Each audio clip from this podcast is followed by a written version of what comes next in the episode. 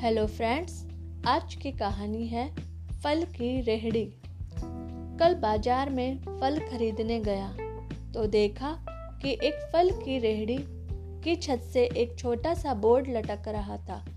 उस पर मोटे अक्षरों से लिखा हुआ था, घर में कोई नहीं है, मेरी बूढ़ी माँ बीमार है, मुझे थोड़ी थोड़ी देर में उन्हें खाना, दवा और टॉयलेट कराने के लिए घर जाना पड़ता है।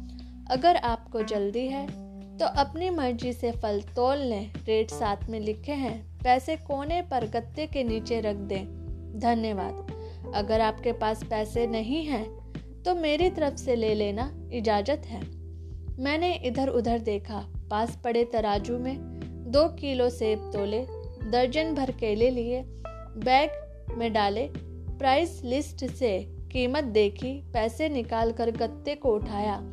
वहाँ सौ, पचास और दस दस के नोट पड़े थे। मैंने भी पैसे उसमें रख कर उसे ढक दिया।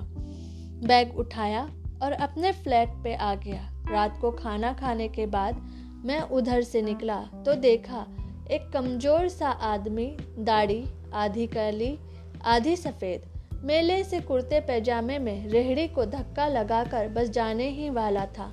वो मुझे देखकर मुस्कुराया और बोला साहब, फल तो खत्म हो गए। उसका नाम पूछा तो बोला, सीताराम। फिर हम सामने वाले ढाबे पर बैठ गए। चाय आई, वो कहने लगा, पिछले तीन साल से मेरी माता बिस्तर पर हैं, कुछ पागल सी भी हो गई हैं और मेरी कोई संतान नहीं है। बीवी मर गई है, सिर्फ़ मैं हूँ और मेरी माँ है। माँ की देखभाल करने वाला कोई नहीं है। इसलिए मुझे ही हर वक्त माँ का ख्याल रखना पड़ता है। एक दिन मैंने माँ के पाँव दबाते हुए बड़ी नरमी से कहा, माँ, तेरी सेवा करने को तो बड़ा जी चाहता है, पर जेब खाली है और तू मुझे कमरे से बाहर निकलने नहीं देती। कहती है, तू जाता है तो जे घबराने लगता है, तू ही बता, मैं क्या करूँ? ना ही मेरे पास कोई जमा पूंजी है। ये सुनकर माँ ने हाफते, कांपते, उठने की कोशिश की। मैंने तकिए की टेक लगवाई। उन्होंने झुर्रियों वाला चेहरा उठाया, अपने कमज़ोर हाथों को ऊपर उठाया। मन ही मन राम जी की स्तुति की। फिर बोली, तू रेहड़ी वही छोड़ आया कर। हमारी किस्मत का हमें जो कुछ भी है, इसी कमरे में बैठकर मिलेगा। मैंने कहा, माँ, क्या बात करती हो? वहाँ छोड़ आऊँगा? तो कोई चोर उचक्का सब कुछ ले जाएगा। आजकल कौन लिहाज करता है? और बिना मालिक के कौन फल खरीदने आएगा? माँ कहने लगी, तू राम का नाम लेने के बाद रेहड़ी के फलों को छोड़ कर आ जाया कर बस। ज़्यादा बग बग नहीं कर। शाम को खाली रेडी ले आया कर। अगर तेरा रुपया गया तो मुझे बोलियो। ढाई साल हो गए साहब। सुबह रेडी लगा आता हूँ, शाम को ले जाता हूँ। लोग पैसे रख जाते हैं, फल ले जाते हैं। एक ढेला भी ऊपर नीचे नहीं होता, बल्कि कुछ तो ज़्यादा भी रख जाते हैं।